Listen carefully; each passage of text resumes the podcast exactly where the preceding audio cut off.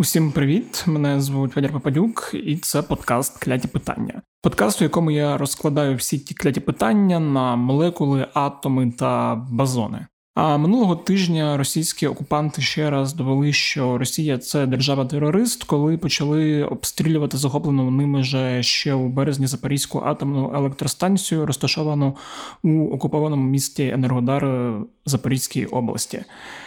Хто не встиг посивіти ще у березні, коли її захоплювали, починає сивіти зараз. А ті, хто вже посивів, хапаються за серце та дивляться, де б купити бідон йоду.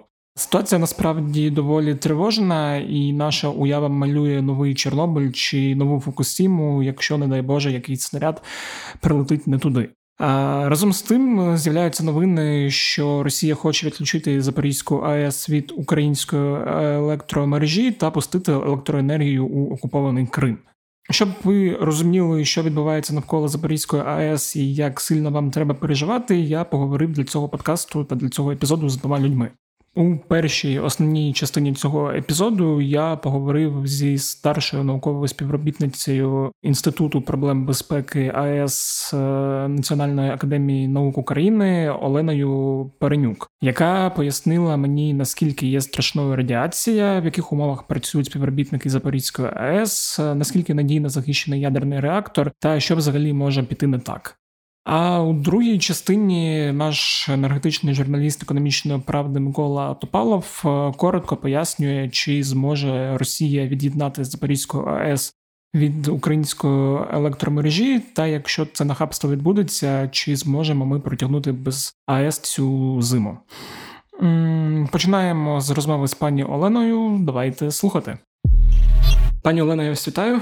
Доброго дня. Я покликав вас поговорити про все, що відбувається зараз навколо Запорізької атомної електростанції, і взагалі хотів почати е, з такої історії, що взагалі, коли от окупували е, і окуповували Запорізьку АЕС на початку березня, от я тоді якраз за день до цього їхав з Києва у Львові в машині. Пам'ятаю, що в мене була така досить сильна тривога через взагалі можливі всі ці ядерні удари з боку Росії ракетами, або взагалі що щось може вибухнути. Я навіть пам'ятаю, що мені диснився сон, як я там бачив в стакані якісь такі молекули, атоми з цими іонами, які там навколо, чи як воно правильно називається. От і коли було захоплення, я за всім цим слідкував в прямому ефірі, писав ці новини, сивів на очах і старів. Якраз там проти мене було зеркало. Я сидів, розумів, що зараз мені тепер точно будуть алкоголь продавати без паспорту, бо ну було так дуже дуже нервово. І я от хотів запитати, що от за цей час з початку березня, коли Запорізьку АЕС захопили,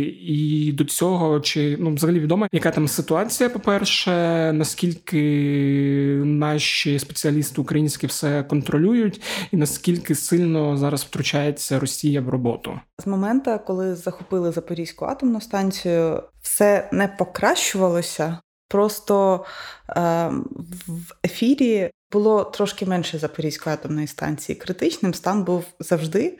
І ось нещодавно я давала комусь інтерв'ю міжнародному виданню, і вони спитали, який найгірший і е, мінімальний сценарій.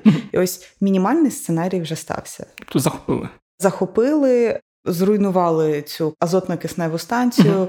Фактично, в нас зосталася лише одна лінія, яка з'єднує Запоріжжя з енергомережою, і це є дуже небезпечним, тому що е, в разі, якщо станеться якась аварійна зупинка, то вімкнуться дизель-генератори, а палива в дизель-генераторах, ну ви можете уявити, скільки потрібно паливо, його не так набагато вистачає. Тобто, все, що відбувається зараз, є дуже небезпечним. Чому цього можливо? Е, за 5 місяців було не дуже багато в ефірі, тому що е, всі ми маємо досвід Чорнобилю, там хтось прожив цей досвід, хтось багато читав і знає. І це просто дуже страшно. Е, спеціалісти, які розуміють, що відбувається, нам страшно. Тобто, ми ми боїмося це коментувати, угу. тому що те, що відбувається, це безпрецедентно, тобто захоплення Запорізької станції, захоплення атомної станції. За всю історію мирного атома такого ніколи не траплялося, тому що ну, всі якось думали, що е, всі, хто е, оперує атомними станціями, вони знають, наскільки це дуже прибутковий, дуже класний, але небезпечний прилад величезний. І ніхто не думав, що е, хтось буде обстрілювати атомну станцію. Тому спеціалісти в такій певній кататонії, що не заважає їм робити свою роботу якісно, чітко і ефективно. Але ось послухайте інтерв'ю Котіна, голови енергоатому. Послухайте, які паузи він робить, тому що він такий. Я не знаю. Я не я не розумію, як таке може відбуватись. Угу. До речі, якщо теж повернутися до тих березневих подій, взагалі тоді був ризик того, що може щось вибухнути. Бо ну люди, такі як я, коли за цим слідкували, які не є спеціалістами, вони думали, що ну все зараз прощавай моє рідне Запоріжжя, е, як як Запоріжжя. І потім, коли там через кілька днів, в тому числі українські спеціалісти, я там бачив на Фейсбуці, що пояснювали, що ну не так просто пошкодити реактор, е, там влучивши в нього. Наскільки це просто правда чи неправда? Е, ну, дивіться, у нас стався Чорнобиль, угу. і техніка безпеки атомних реакторів е, в усьому світі дуже сильно підвищилась. Тобто зараз можна сказати, що усі реактори ну, комерційні, які працюють, вони вже в саркофазі побудовані. Угу. А після Фукусіми було підвищено безпеку в разі там вимкнення реактора, дизель-генератори були покращені, і все решта, і все решта. Ті люди, які працюють на атомних електростанціях, люди, що контролюють все це, вони дуже недурні люди. mm Тому АЕС є, напевно, одним із найбезпечніших, якщо не самими безпечними, приладами для генерування енергії. Так, звичайно. Ці атомні реактори вони вже убезпечені. Є дуже багато сценаріїв. Тобто, знаєте, соломка підстелена майже будь-де mm спеціальні агенції, дуже багато людей разом збираються і такі, давайте продумаємо. Наймаловірогідніші сценарії. І всі ці сценарії продумані, і вже соломка підстелена, mm. і написано, що треба робити, як треба діяти в таких випадках. Тому да, е, підірвати реактор, тобто там зробити так, щоб стався вибух, це треба ну, талант мати. Mm. Да. Ну, або дурість як. Так, да, але є ще такий фактор, як е, втома персоналу. Угу. І ну, дуже важко зосередитись на своїй висококваліфікованій, високопрофесійній роботі. Всі ми знаємо, зараз війна впливає навіть на нас. Тобто там важко думати, важко зосереджуватись. А якщо ти оператор. Е, енергоблоку, оператор реактора, і ти думаєш, що твою сім'ю тримають у полоні Е, чи там тримають заручниками, то зосередитись на реакторі дуже важко. Навіть розуміючи, що ти професіонал високого класу, ти повністю знаєш, що робити в такій ситуації, все одно може бути якась певна. Ситуація, що ти десь відволічешся, щось таке станеться. Саме втома персоналу, саме людський фактор, на мою думку, є одним з найбільш небезпечних. З того, що відбувається в Запоріжжі. Ну, окрім, звичайно, е, машин з боєкомплектом, які є в турбінному залі, і того факту, що росіяни стріляють ракетами, е, тобто вони попадають біля сховища відпрацьованого ядерного палива. Але ну, от якщо ми не кажемо, що щось якась жесть така відбувається, Люди, що працюють там, втомлені і налякані, так не має бути. Тоді тут ще таке питання: от е, коли було захоплено Чорнобиль, е, я пам'ятаю, що ну, його закупили разом з спеціалістами, і цих спеціалістів там до того моменту, поки росіяни не вийшли, не зробили цей свій жест доброї волі і не покинули Київську область, і не залишили Чорнобильську АЕС, Вони там по факту весь цей час знаходились в полоні. І наскільки я пам'ятаю, в СМІ тоді писали і енергоатом здається, зробив заяви що ну вони там фактично працювали без зміни, чого бути немає. І от чи відомо, як щодо цього в енергодарі відбувається? Тобто, ну, чи от ці люди, які спеціалісти, які працюють на Запорізькій АЕС, вони там хоча б є можливість змінятися? Бо ну я розумію, що там, от, як ви це вже сказали, можуть бути родичі в полоні, плюс паралельно ти працюєш над тобою нависає якийсь там не знаю окупант зі зброєю, і там щось може тобі ще паралельно піддакувати, що робити, якісь там понеділки наїхали з Росатому спеціалісти сують свій ніс. Ну, тобто, і от в цьому хаосі, який росіяни створили, цікаво, чи ну, українські спеціалісти, які працюють на Запорізькій АЕС, вони мають там змогу, хоча б якось мінятися, чи ситуація схожа на Чорнобиль. Зараз я не буду знецінювати Чорнобиль, але mm ми маємо пам'ятати про те, що Чорнобиль Це ДСП Чорнобильська АЕС, державне спеціалізоване підприємство Чорнобильська атомна електростанція. Це підприємство з поводження з радіоактивними відходами. Це не атомна електростанція. Тобто, ну там відпрацювавши паливо з перших трьох реакторів, воно в е, сховищі зберігається від четвертого реактору. Там майже все, ну велика кількість всередині саркофагу, а все решту розлетілося всім світом. Е, ну і власне це підприємство по поводженню з е, радіоактивними ага. відходами. Тому там є дуже багато своїх складних технологічних процесів, але, ну скажімо, якщо ти там пропустиш нажати кнопочку в певний час, нічого аж такого страшного не станеться. Ага. А е, ядерний реактор, комерційний працюючий ядерний реактор, це дуже серйозно. І навіть е, спеціалісти з Росатому, ну навіть всі ці генерали, всі ці ребята, вони розуміють, що це дуже небезпечно, тому що якщо щось піде не так, то зачепить в тому числі і їх. Ніхто не хоче помирати. Тому за повідомленнями енергоатома е, люди мають змогу змінятися. Зміни на АЕС 8 годин, тобто це три зміни за день. Угу. Вони мають змогу змінятися і зміняються, але ну. Чи вдається їм е, повноцінно відпочивати в таких умовах? Ну, Цього ми точно не знаємо. Да, да, да. Тобто не треба е, розгортати апокаліптичні якісь сценарії. Ну, ядерна сфера це така дуже специфічна сфера, тому що всі атомщики так чи інакше одне одного знають. uh Наприклад, ось е, навіть в Чорнобилі була ситуація, коли по фоткам люди просто своїх колег з Росатами впізнали. І тому, ну це якісь цехові, цехова повага одне до одного. Тобто, звичайно, вони розуміють, що вони роблять фігню. Е, Ви маєте на увазі російських да, цих, да, росі... Е, російські понаїхавши. понаїхавши спеціалісти, тобто не військові, а саме спеціалісти. Ну і тобто вони розуміють, що ну, потрібно дуже обережно ставитися і до персоналу, і до самої станції. Угу. Ще таке питання: от в якому стані зараз працює Запорізька АЕС? От я наскільки пам'ятаю, на момент е, початку вторгнення великої війни працював один реактор з п'ять. Там п'ять реакторів, так? Шість. Шість шість реакторів.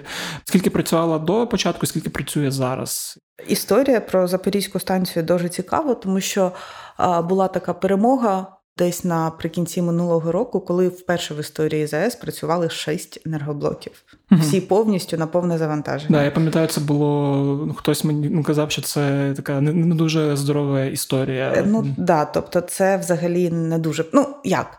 Це фактично залишало нас без резервів. Uh-huh. Да? Типу, без того, що якщо буде е, скачок якогось там використання електроенергії, то вже більше немає звідки брати. Зазвичай таке не робиться. Тобто, зазвичай є якісь резерви. Там один блок не працює на перегрузці, на ремонті чи ще щось таке. Угу. Потім, е, наскільки я знаю, ось на початок вторгнення працювало два енергоблоки, і на щастя, той енергоблок перший. Е, в який стріляли танком, не працював, тобто mm-hmm. він був на зупинці. Потім був час, коли працювали два енергоблоки по половині потужності, там 1000 МВт е, потужність, 6 енергоблоків. Працювали два енергоблоки по половині потужності. А ось зараз, на момент, коли обстріляли станцію, працювало три, по-моєму, енергоблоки. І також я не знаю, чи повна потужність, чи ні. Але в результаті обстрілу пошкоджена була ця киснева азотна станція е, і спрацювала аварійна зупинка.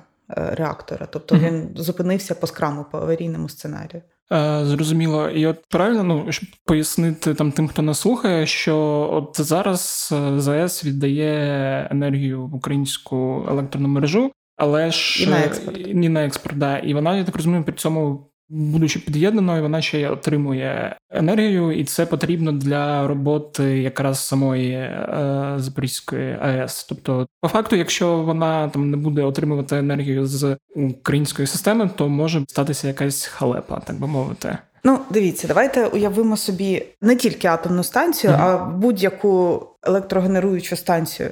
Е, що у нас генерує електрику? Турбіна. Mm-hmm. Ми ще не вміємо генерувати енергію чимось іншим. І тому фактично у нас виглядає так: у нас є якийсь нагрівальний елемент, який нагріває воду, вода випаровується, тобто набуває енергії, е, переходить до турбіни, крутить турбіну, е, конденсується і йде знову по колу. В разі з атомною станцією, а Запорізькою атомною станцією, там є декілька контурів. Тобто е, реактор іде. Ядерна реакція, вона виділяє тепло і радіоактивність, але в нашому випадку тепло. Вода проходить через е, власне, через цей реактор, закипає, переходить там на певну ділянку труби. По цій ділянці труби проходить вода другого контуру. Угу. Тобто вода не перемішується, але вона одне одного нагріває. Ага. І вже вода другого контуру крутить турбіну. Тому таким чином ця вода, яка крутить турбіну, не є радіоактивною, угу. а та, яка в контурі є радіоактивною. Я для чого це розповідаю? Для того, щоб е, сказати, що оцю воду треба перекачувати, перекачують її насоси. І насоси е, мають звідкись брати електроенергію, тому вона береться з мережі, е, і Запорізька атомна виробляє е, електроенергію далі. Але так просто набагато простіше. Тобто були експерименти, наприклад, от в Чорнобилі був експеримент, е, поставлений в результаті якого сталася аварія. по наданню електроенергії насосам стоку вибігу. uh Тобто, коли турбіна зупиняється, оцю електроенергію, яка вона все ще виробляє, можна взяти для того, щоб надавати енергію на насоси, і щоб ці насоси вже крутили uh воду. Да. Ну і власне е, так не працює, тому що це виявилось трошки небезпечним. Це вже технічні деталі. Е, але так, е, Запорізькій АЕС потрібна електроенергія з мережі. Угу. Да, я просто до того це запитую, враховуючи, що зараз от якраз йде багато розмов про те, що вони хочуть. Від'єднати від української енергомережі, там перенаправити на Крим. Наскільки може це бути небезпечним, якраз у цьому контексті, що ви тільки що пояснили? Ну як каже замдиректора мого інституту, росіяни не тупі. Ага. Е, тобто нам би дуже хотілося вірити, і йому би дуже хотілося це вірити, тому що він зараз теробороні служить. Ну, не всі, мабуть. Да, да, да. Тобто є не тупі росіяни, є не ідіоти, на жаль. Ну, я не знаю, нещастя, на жаль. Е, ну, тобто, вони ж розуміють, Раніше енергоатом казав, що там частота мережі у нас не сходиться в Росії в Україні, але немає нічого такого, що не можна було б виправити. І тому е, у нас у всіх експертів, якщо послухати, у нас у всіх є якісь свої параноїдальні гіпотези, але потрібно точно знати, що все це гіпотези, і це просто рівень параної кожної конкретної людини, тому що ми просто не знаємо. Ну реально не знаємо, що там відбувається. Знаю, що там відбуваються тільки ну, власне, ті, хто там є. І, можливо, трошечки енергоатом. Але тим не менше, моя параноїдальна гіпотеза в тому, що росіяни шантажують українців тим, що вони будуть підривати цю атомну станцію. Вони хочуть змусити Україну капітулювати, mm-hmm. ну тобто вкрасти Запорізьку атомну станцію і хочуть змусити Україну пообіцяти, що не буде обстрілів, і що вони зможуть побудувати ту інфраструктуру, там трансформатори, лінії електропередач, які дозволять надати електроенергію там і на Крим, і на окуповані території півдня України. Але я повторюю, це моя параноїдальна гіпотеза. Mm-hmm.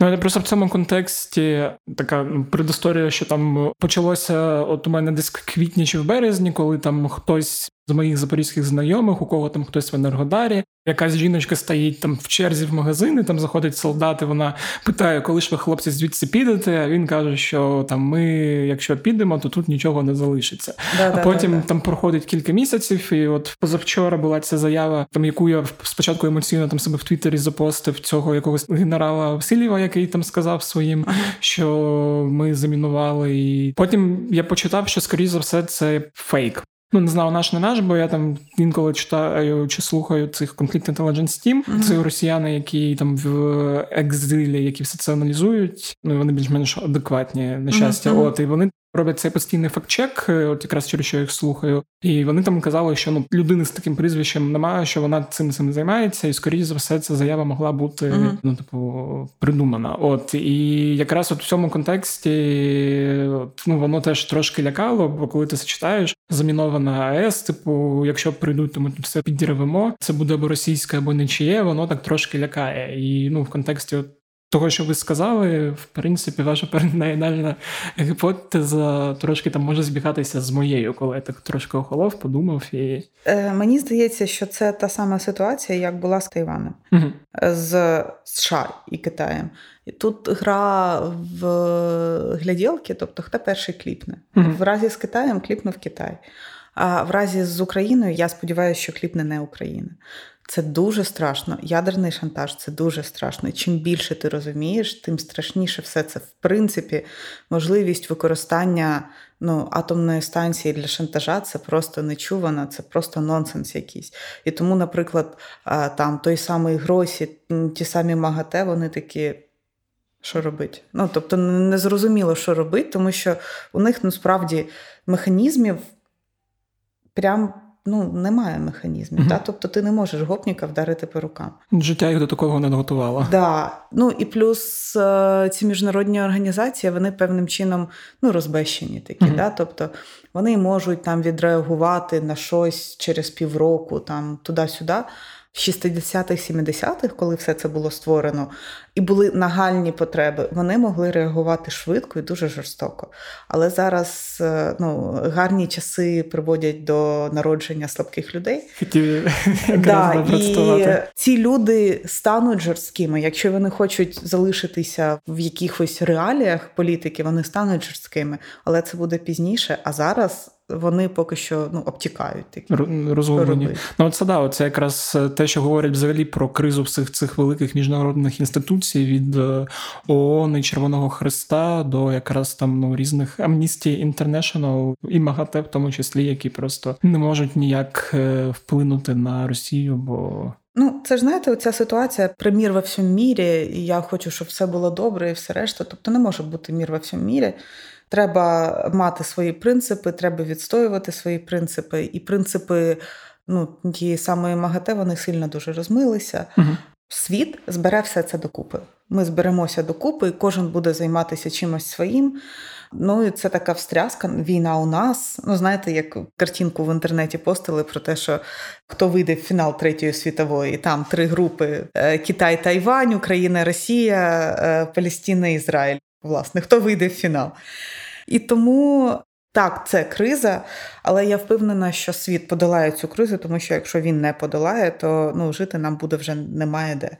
І повертаючись до е, Запорізької атомної станції, фактично те, що ми можемо очікувати, це ну, жест доброї волі. Угу. Да? І Ну, як було на Зіміном mm-hmm. і в Київській області, Та це було б дуже дуже добре. А і до речі, от ви сказали про міру в всьому мірі. Згадав президента Мексики, який сказав, просто треба 5 років не воювати. Перестать стріляти, звісно.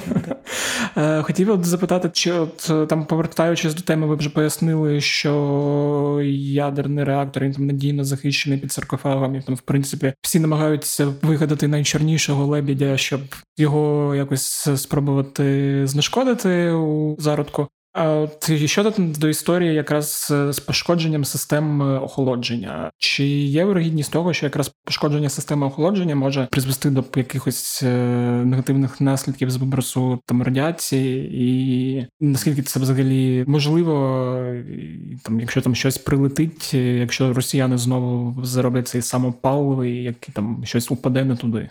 Е, Ні, звичайно, це можливо. Угу. Немає нічого неможливого, але це може бути дуже важко. Ага, от. Да, Тобто цей самий е, захисний контейнер, воно називається контейнмент, угу. то ти туди не зайдеш, тому що ну, це ні, можливо, але дуже складно. А для того, щоб його пробити вибухівкою, там треба багато вибухівки ага. і прям. Ми чомусь всі забуваємо. Е, я я себе зараз відчуваю Лукашенко, але ми чомусь всі забуваємо про сховище відпрацьованого ядерного Це палива. моє наступне запитання. Да, Тому що реактори, ну. Там працюють розумні люди. Розумні люди їх проєктували.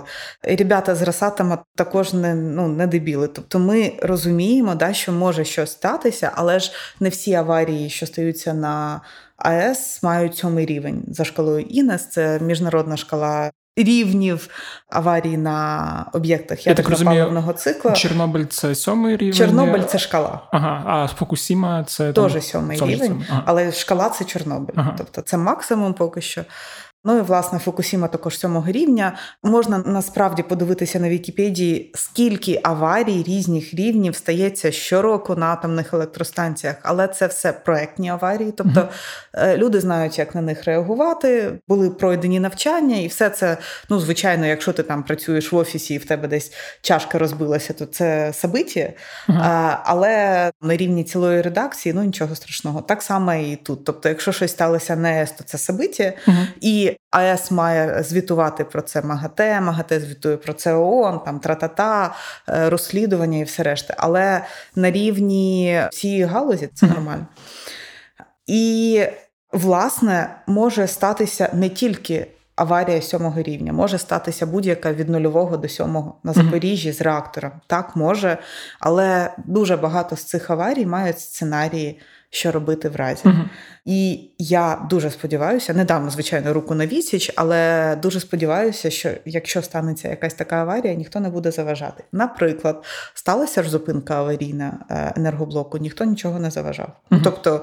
Повністю весь персонал реактора, ну персонал енергоблоку відпрацював по аварійному сценарію. uh Ну, власне, чому сталася зупинка аварійна так, росіяни мудаки, але аварійний сценарій відпрацьований. Mm-hmm. А тепер ми переходимо до сховища відпрацьованого Ба. ядерного палива.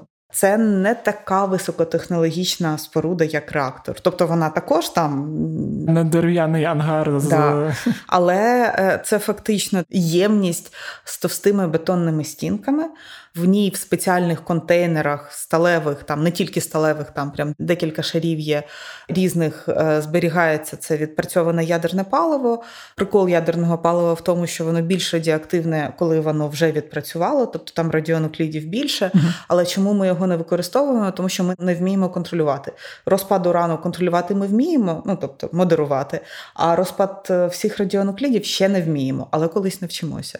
Тому, по-перше, ядерне паливо відпрацювавши, це дуже цінний ресурс, і Україна його не буде віддавати нарешті. uh А по-друге, ну там якийсь хаос відбувається, щось кудись розпадається.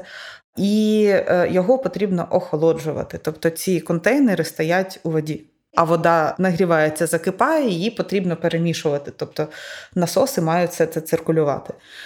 А, І, власне, тут ми вже повертаємося до питання. Ось, наприклад, була е, минулого тижня новина про те, що росіяни кажуть, що спустіть воду з сховища, ми подивимося, чи не заховали ви там зброю. Якщо б це була зима, ну ще може окей, це літо плюс 30, Ну куди що ти спустиш? Воно там зараз закипить. Тому це дуже небезпечно. Тому я думаю, що, по-моєму, порішали це питання, тобто пояснили там. Я не знаю, хто кому що пояснив, але вода там на місці. Ракета влучила в декількох десятках метрів від цього сховища. І знову ж таки, пан Котін говорив про те, що якщо б е, там тріснув один контейнер, був би витік там на території атомної станції. Якщо б декілька контейнерів, то могло б забруднити Дніпро і все решта. Але mm-hmm. тут також треба уявляти собі, що це субстанція, і субстанція, ну це відпрацювавши ядерне паливо, воно виглядає там як. Це може бути пил, це може бути якась рідина, і воно все е, діє за законами взаємодії там пилу, газу рідини. Угу. Немає нічого, що ми не можемо уявити. Якщо воно потіче, то вона потіче. Якщо його десь розкидає пилом, його розкидає пилом. Угу. Як дитина вирощена на мультфільмах, уявляв себе це завжди таким зеленим, і потім до нього торкаєшся і перетворюєшся на якогось супергероя. Ну ні, воно да. так, воно не так, воно не зелене, воно mm. таке жовтеньке, але і перетворюєшся не на героя, а отримуєш якусь там стадію онкології. Ага. Е, да, Давайте тоді от, з останніх запитань. Ну, взагалі, які можливі зараз сценарії там від найгіршого до там найменш найгіршого, що може відбутися там у разі, ну якщо витече ця рідина чи цей пил, або якщо там щось там кудись десь вибухне. Е, бо в принципі, що мені сподобалось в нашій розмові, вона мене трошки заспокоїла. Бо ну, в принципі, я вже після березня і всіх цих історій про можливі ядерні вибухи, це як в тому мємі, що українці коли лягають спать, бахне, то бахне, mm-hmm. перефразуємо. От, але все одно, ну що може там піти не так, і там наскільки великий ризик, що там моє рідне Запоріжжя, що я туди більше не приїду, бо буде велика зона відчудження. Проблема в тому, що Е, я зараз на свого улюбленого коняка сяду, угу. ми демонізуємо радіацію. Люди не розуміють, що таке радіація, тобто це не зелена субстанція. Наприклад, дуже дуже небезпечна речовина, луг, який роз'їдає шкіру. Ми його використовуємо в доместосі, ми миємо ним ванни.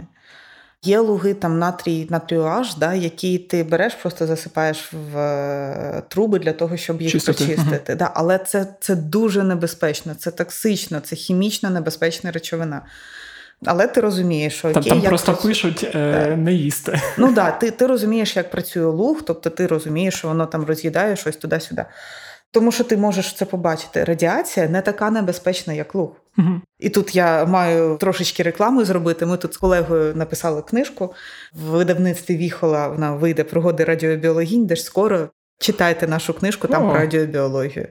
Да, І ми ведемо власне блог. Скажіть мені, коли вийде, я б е, купив би. Добре, дякую. Скажу. Ну, тобто ми її ось а, оновлюємо, uh-huh. апдейтимо, тому що після всього цього, що відбувається, ми 23-го її здали видавництво. Uh-huh. Ну і не можна її випустити в тому е, форматі, який вона була. Ось. Радіацію потрібно розуміти. Е, тобто радіація взаємодіє з клітинами і вона підвищує вірогідність, наприклад, отримання онкологічних захворювань якщо це невисокі дози. Тобто, якщо тебе вже просвітило кількома рентгенами, а такого не може статися, якщо ти не висиш прямо над реактором, угу. з ну, якого як це було да, як це було з Чорнобилем. Тобто, якщо ти не десь прямо е, близько і на тебе зверху падають уламки ядерного палива, тоді так, тоді ти можеш це називається смерть під лучом. Угу.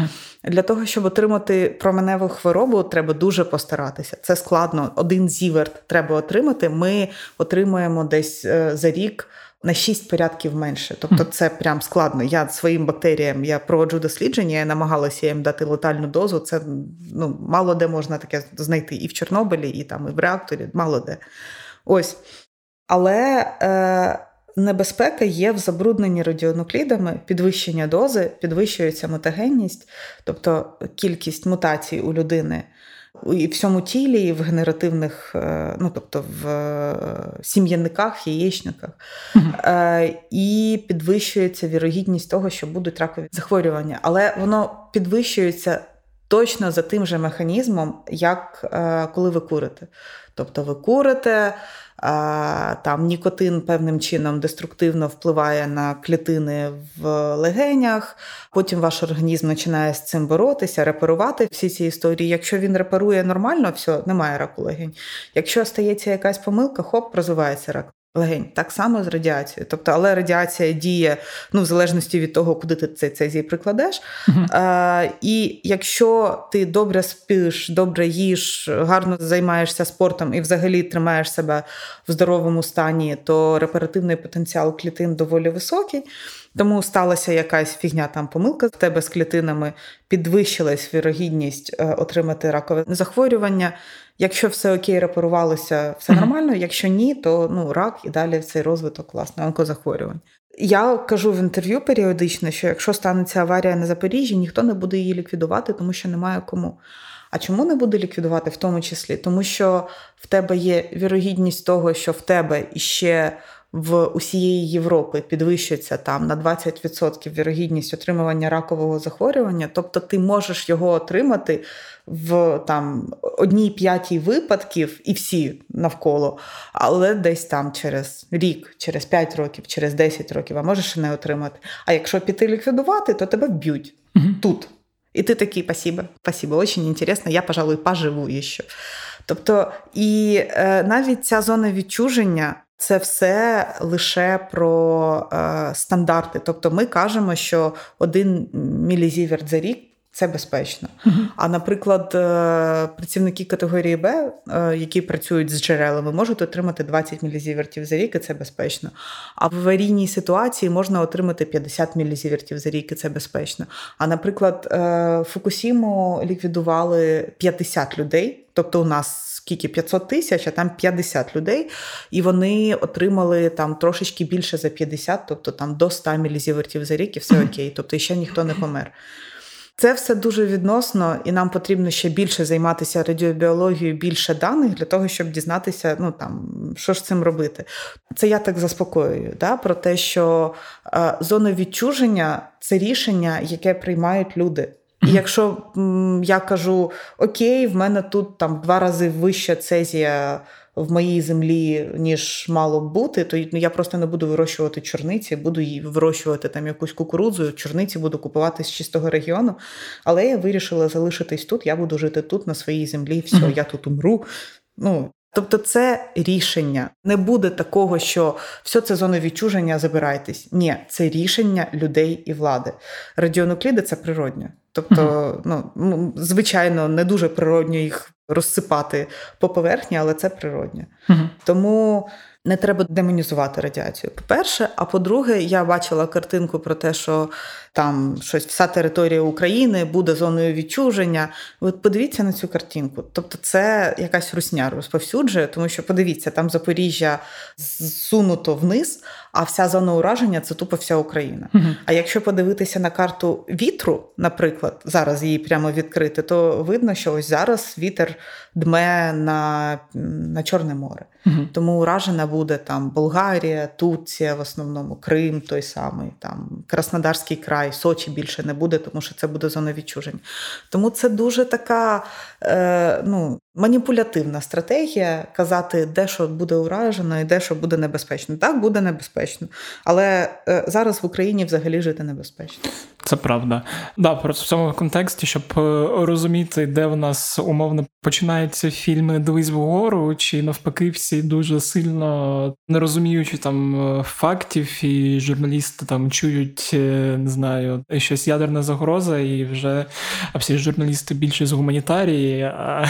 а в мене таке відчуття, що журналісти розганяються з одного до ста. Прямо я така: воу-воу, куди, куди? Тобто, ти кажеш все норм. Вони такі, а ну все, не будемо хвилюватися. Ти кажеш, ні, ну це типу небезпечно. Вони такі, а все, треба евакуюватися. Тут може бути якась проміжна да, ламка, да, коли да, і норм, і небезпечно. Да, Тобто це дуже небезпечна ситуація є ненормальною. Тобто, це капець, і просто незрозуміло, як на це реагувати. Але навіть якщо вона вибухне, ця атомна станція, ніхто завтра не помре. Угу. Тобто, якщо у вас є діти, то взагалі огонь для вас. Для дітей не дуже, тому що там тими, хто піддається дії радіації, є діти, тому що вони маленькі і вони там дихають внизу, а радіонукліди в пилу. Ну і плюс в них ще немає своїх дітей, можуть бути там наслідственні мутації і так далі. Тому радіація це не так страшно, це страшно. Але це це страшно, тому що ти її не можеш побачити. Тобто, якщо ти вже насипав собі е, там якогось на, на, натрія OH на шкіру, то ти точно знаєш, що воно тобі пече. А радіацію ти можеш її вдихати і навіть не відчувати. Оце страшно. Угу. Але ну, немає нічого такого, з чим наше тіло б не справлялося. Тобто ми виживемо.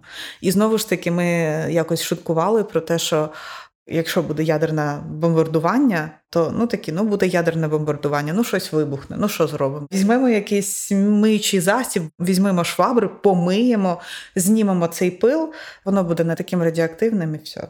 Да, а тут, до речі, от запитання ще: а треба йод е, пити, їсти? Що з ним роблять, я забув, бо ви просто якраз згадали, а я згадав історію, яку розповідав батько там мого кума, у якого нещодавно було народження, що якраз коли був цей захоплення АЕС, що його там буде дружина, і така, типу, напий. І він п'є, а потім розуміє, що п'є дуже багато, і що ну, може цей такий, типу, що ти робиш? Ми зараз горло собі зіжгу. І от ця історія ж про йод закінчилася тим, що в якийсь момент йоду не було ніде від Ужгорода до Харкова. Я буду з них просто брати відсоток. Є у нас Державний науково-технічний центр ядерної та радіаційної безпеки. Це державний центр, якому ви всі платите податки, і з податків платяться зарплати. Вони дуже розумні люди, і вони, власне, пропрацьовують всі ці стратегії, що буде, якщо. І ось якщо Я думаю, що по всім каналам передач, я думаю, що навіть в дії, але не впевнена там за на, на всіх якихось додатках з тривогами, вони будуть казати, що треба робити, куди mm-hmm. треба йти, як що треба закривати. Ну тому що якщо от у нас Запоріжжя, а ми з вами в Києві, нам не потрібен йод. Ну тобто, mm-hmm. а якщо буде потрібен, то десь через добу, наприклад. Це перше, в разі, якщо щось сталося, треба слухати радіо і телебачення, там все скажуть. По-друге, йод має різні форми. І ось той йод, який в тюбіки, це спиртовий розчин, угу. і він є антисептиком. Тобто, якщо ти п'єш цей розчин йоду, ти тупо вбиваєш свою мікрофлору. Мікрофлора така є, і за що у нас 70% імунітету за рахунок наших культур бактерій, які у нас живуть. Тобто, ти фактично робиш діру в своїй системі захисту йодом, угу. щоб що? Навіщо? Я зараз думаю про те, що вся ця йодна профілактика вона побудована на ідеї, що от Україна вона ендемічна за йододефіцитом. Угу. Тобто, у нас ну правда не вистачає йоду, ми їмо не так багато морепродуктів, і щитоподібна залоза, їй потрібен йод, тому вона е, натягує цього йоду з навколишнього середовища, де вона його бачить. Вона така: о, йод, все, треба брати. Тому йодна профілактика це означає, що ти даєш щитоподібній залозі достатньо йоду, і коли вона бачить радіоактив, вона така: ні, проходіть мимо, пожалуйста, у нас уже є. І е, після Чорнобиля у нас законодавчо йодована і сіль, і олія угу. на невисоких рівнях, але це ну, трошечки вирішує проблему з йододефіцитом. Можна пити йодомарин. І багато моїх колег-фізиків кажуть, все, робіть йодну профілактику, там, не знаю, пийте 40 капель йода на стакан молока, але це все фігня, тому що біологія не так працює. Тобто організм працює не так. Якщо робити йодну профілактику, то буде понос. Угу. І тут ми повертаємося знову до того, що е, не заважайте своєму організму робити його роботу для того, щоб все було нормально. Ми маємо бути в оптимальному психологічному, емоційному, фізичному стані і маємо добре відпочити. Ну, тобто, ви уявляєте собі, в тебе тут дірка, твої маленькі клітинки починають її якось залатувати, а там їм зверху прилітає е, окропом по голові. Mm-hmm. Вони такі, ну пасіба. Ну, тобто, да, І тут одна проблема, тут інша проблема. І що робить, що робить, незрозуміло. Тому підтримуєте свій організм в оптимальному стані. Добре їжте, добре спіть, не хвилюйтеся. Я абсолютно серйозна, це найкраща профілактика.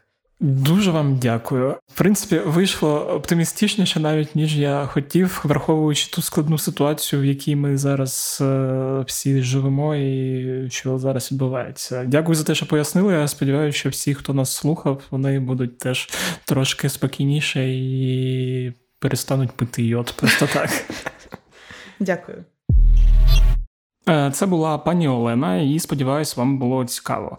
Вийшло навіть трошки оптимістичніше, ніж ми хотіли, але все одно сильно вам радіти я не раджу, бо ситуація важка, страшна та ненормальна. Просто пам'ятайте про те, що держава-терорист захопила ядерний об'єкт і час від часу щось там підриває і погрожує його підривати. А тепер наш Микола Топалов коротко розповість про те, яка зима нас чекає при самому поганому сценарії. А поправочка саме поганий це ядерна зима, тож мова піде просто про поганий сценарій. Давайте слухати. Привіт, Коля. Привіт. Щойно мені пані Олена пояснювала та розповідала про різні безпекові питання, які зараз хвилюють багатьох. А з тобою хотів коротко переговорити щодо твого тексту, який цього тижня виходив на економічній правді, де ти також розписував про ситуацію навколо Запорізької атомної електростанції. У мене в принципі до тебе кілька таких коротких питань, і перше з них стосується того, що зараз, окрім того, що росіяни самі обстрілюють Запорізьку АЕС і наражають Росію всіх на небезпеку, вони ще декларують плани під'єднати її до Криму і від'єднати її від української енергомережі. Е, наскільки це можливо, на твою думку, там і на думку тих експертів, з якими ти спілкувався, коли писав свій текст? Тут є багато нюансів, але на жаль. Технічна можливість є, це буде дуже складно, але від'єднати від української енергомережі та під'єднати до російської росіяни можуть. Якби в нас зараз була карта, можна було б продемонструвати більш детально, що для цього треба зробити. Але Якщо спростити, то росіяни мають зробити приблизно те саме, що Україна робила під час синхронізації нашої енергосистеми з європейською. Угу. По-перше, Запорізька АЕС це найбільша атомна електростанція Європи, потужністю понад 6 тисяч мегаватт. Зараз вона працює двома енергоблоками і видає близько 2000 МВт. Ця електроенергія поступає на територію Запорізької області, Дніпровської та Херсонської областей. Для того, щоб під'єднати цю станцію до російської енергосистеми, окупанти повинні спочатку фізично від'єднати лінії електропередач, які з'єднують цю станцію з е, українською енергомережею. Зараз ці обстріли, які відбуваються, про які ми чуємо навколо станції, можуть бути якраз пов'язані з цим, тобто вони можуть перебувати лінії електропередач, які пов'язують ЗАЕС з е, контрольованою Україною територією. Mm-hmm. Технічно неможливо під'єднати українську енергосистему до російської, тому що ми працюємо в протифазі, і якщо просто це зробити, під'єднати Україну до Росії, то тоді станеться аварія, і нічого не буде, мов не буде блокаут. Треба спочатку від'єднати простими словами, дроти е, лінії електропередач від української енергосистеми. І ось ця частина окупованої території має пробути е, в ізольованому режимі якийсь mm час. Е, тобто її треба буде чимось балансувати, тому що атомна електростанція не може змінювати свою потужність. Якщо вони не зможуть цього зробити, а так наші джерела кажуть, що це буде вкрай важко зробити, тому що ось на окупованій території, яку вони хочуть під'єднати до Криму та до Росії. Працює тільки Запорізька АЕС та Каховська ГЕС. Її mm-hmm. недостатньо для того, щоб пробалансувати. Тобто там може бути блекаут, е, може відключитися просто ця станція, сісти на нуль. Потім вони її можуть підключити і подати електроенергію вже на окуповані території Херсонської області і спробувати подати на Крим через е, лінії електропередач, які вони відновили. Хоча там сьогодні одна лінія упала, було. Ну, офіційного підтвердження цього немає. Я теж бачив в е, телеграм-каналах місцевих, що вона впала. І я не знаю, напевно, вже можна про це говорити, тому що трималося це в секреті до останнього часу, але я бачив, що вже президент Енергоатому сказав, що одним з рішень може бути, щоб не дати їм е, красти українську електроенергію, е, перебити ці лінії електропередач, які з'єднують е, Україну з окупованим Кримом. Так. І це поставить їх вкрай складне становище. Тобто вони повинні або відключати Запорізьку АЕС, або включати її і знову подавати електроенергію в українську енергосистему. Угу.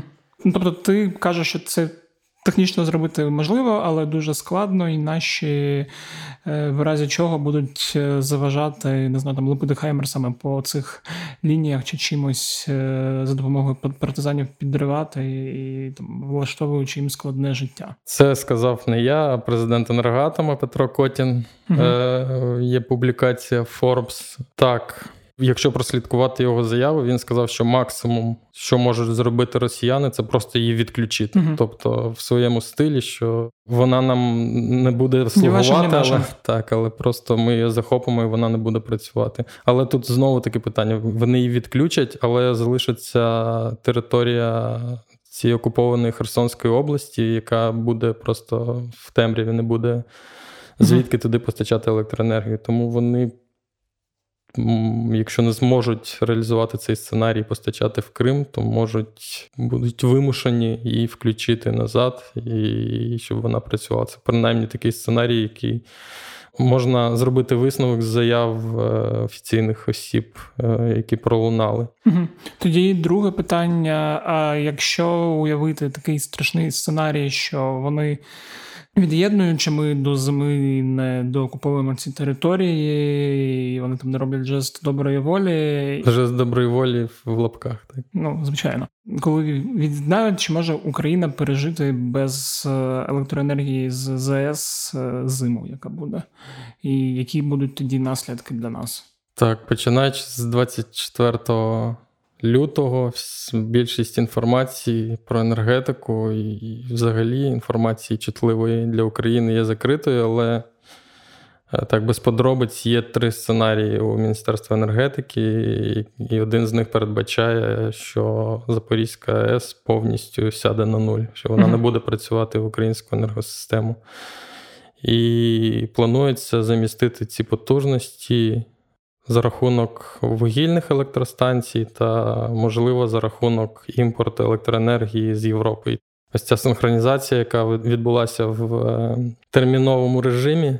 Ну, якраз в лютому, в березні, да? в березні здається, на Так, в березні вона закінчилась. Е, взагалі передбачалось, що вона закінчиться до кінця 2023 року, але ми пам'ятаємо, що ми якраз відключилися від Росії і Білорусі 24-го і почалась е, через декілька годин війна. Угу. І тому ми під'єднались до енергосистеми Європи, і це якраз. Однією метою було те, щоб у разі необхідності підстрахуватися, там отримати аварійні перетоки або і комерційний імпорт з з території Європи. Угу. Але це не дуже добре для нас, тому що зараз у нас профіцит, і ми навіть експортуємо електроенергію і заробляємо непогані гроші при тих мізерних обсягах, які є на сьогодні. Непогані. А планувалося, що взагалі експорт електроенергії може замістити собою доходи від е, транзиту газу, і там говорилося про мільярди доларів надходжень. Тому взимку ми можемо опинитися в ситуації, коли замість того, щоб заробляти на українській електроенергії, поки будемо вимушені її імпортувати і за доволі великими цінами. Тобто, фактично, в разі теж ну, в поганому сценарії не буде такого, що там пів України буде сидіти без світла.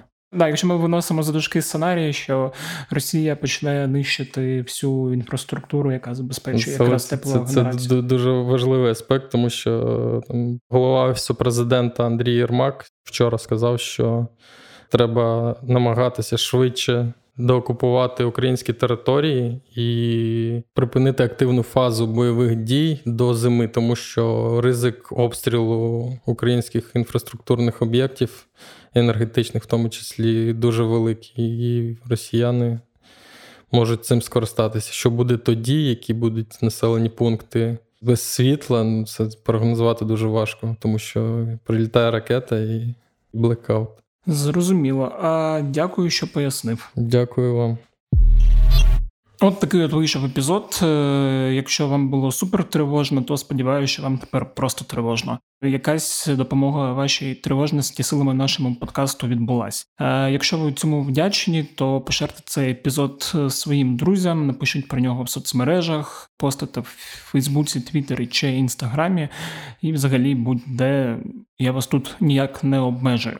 Також, е, якщо вам дуже цей епізод сподобався, ви можете поставити йому оціночки. По-перше, це Apple Podcasts, там можна ще й коментарі писати. А по-друге, це Spotify, який нарешті з'явився в Україні. Я маю на увазі подкасти на Spotify.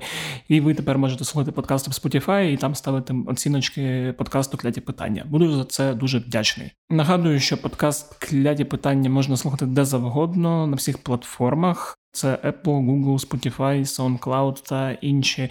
І всі подкасти Української правди ви знайдете на сайті Української правди в розділі подкасти.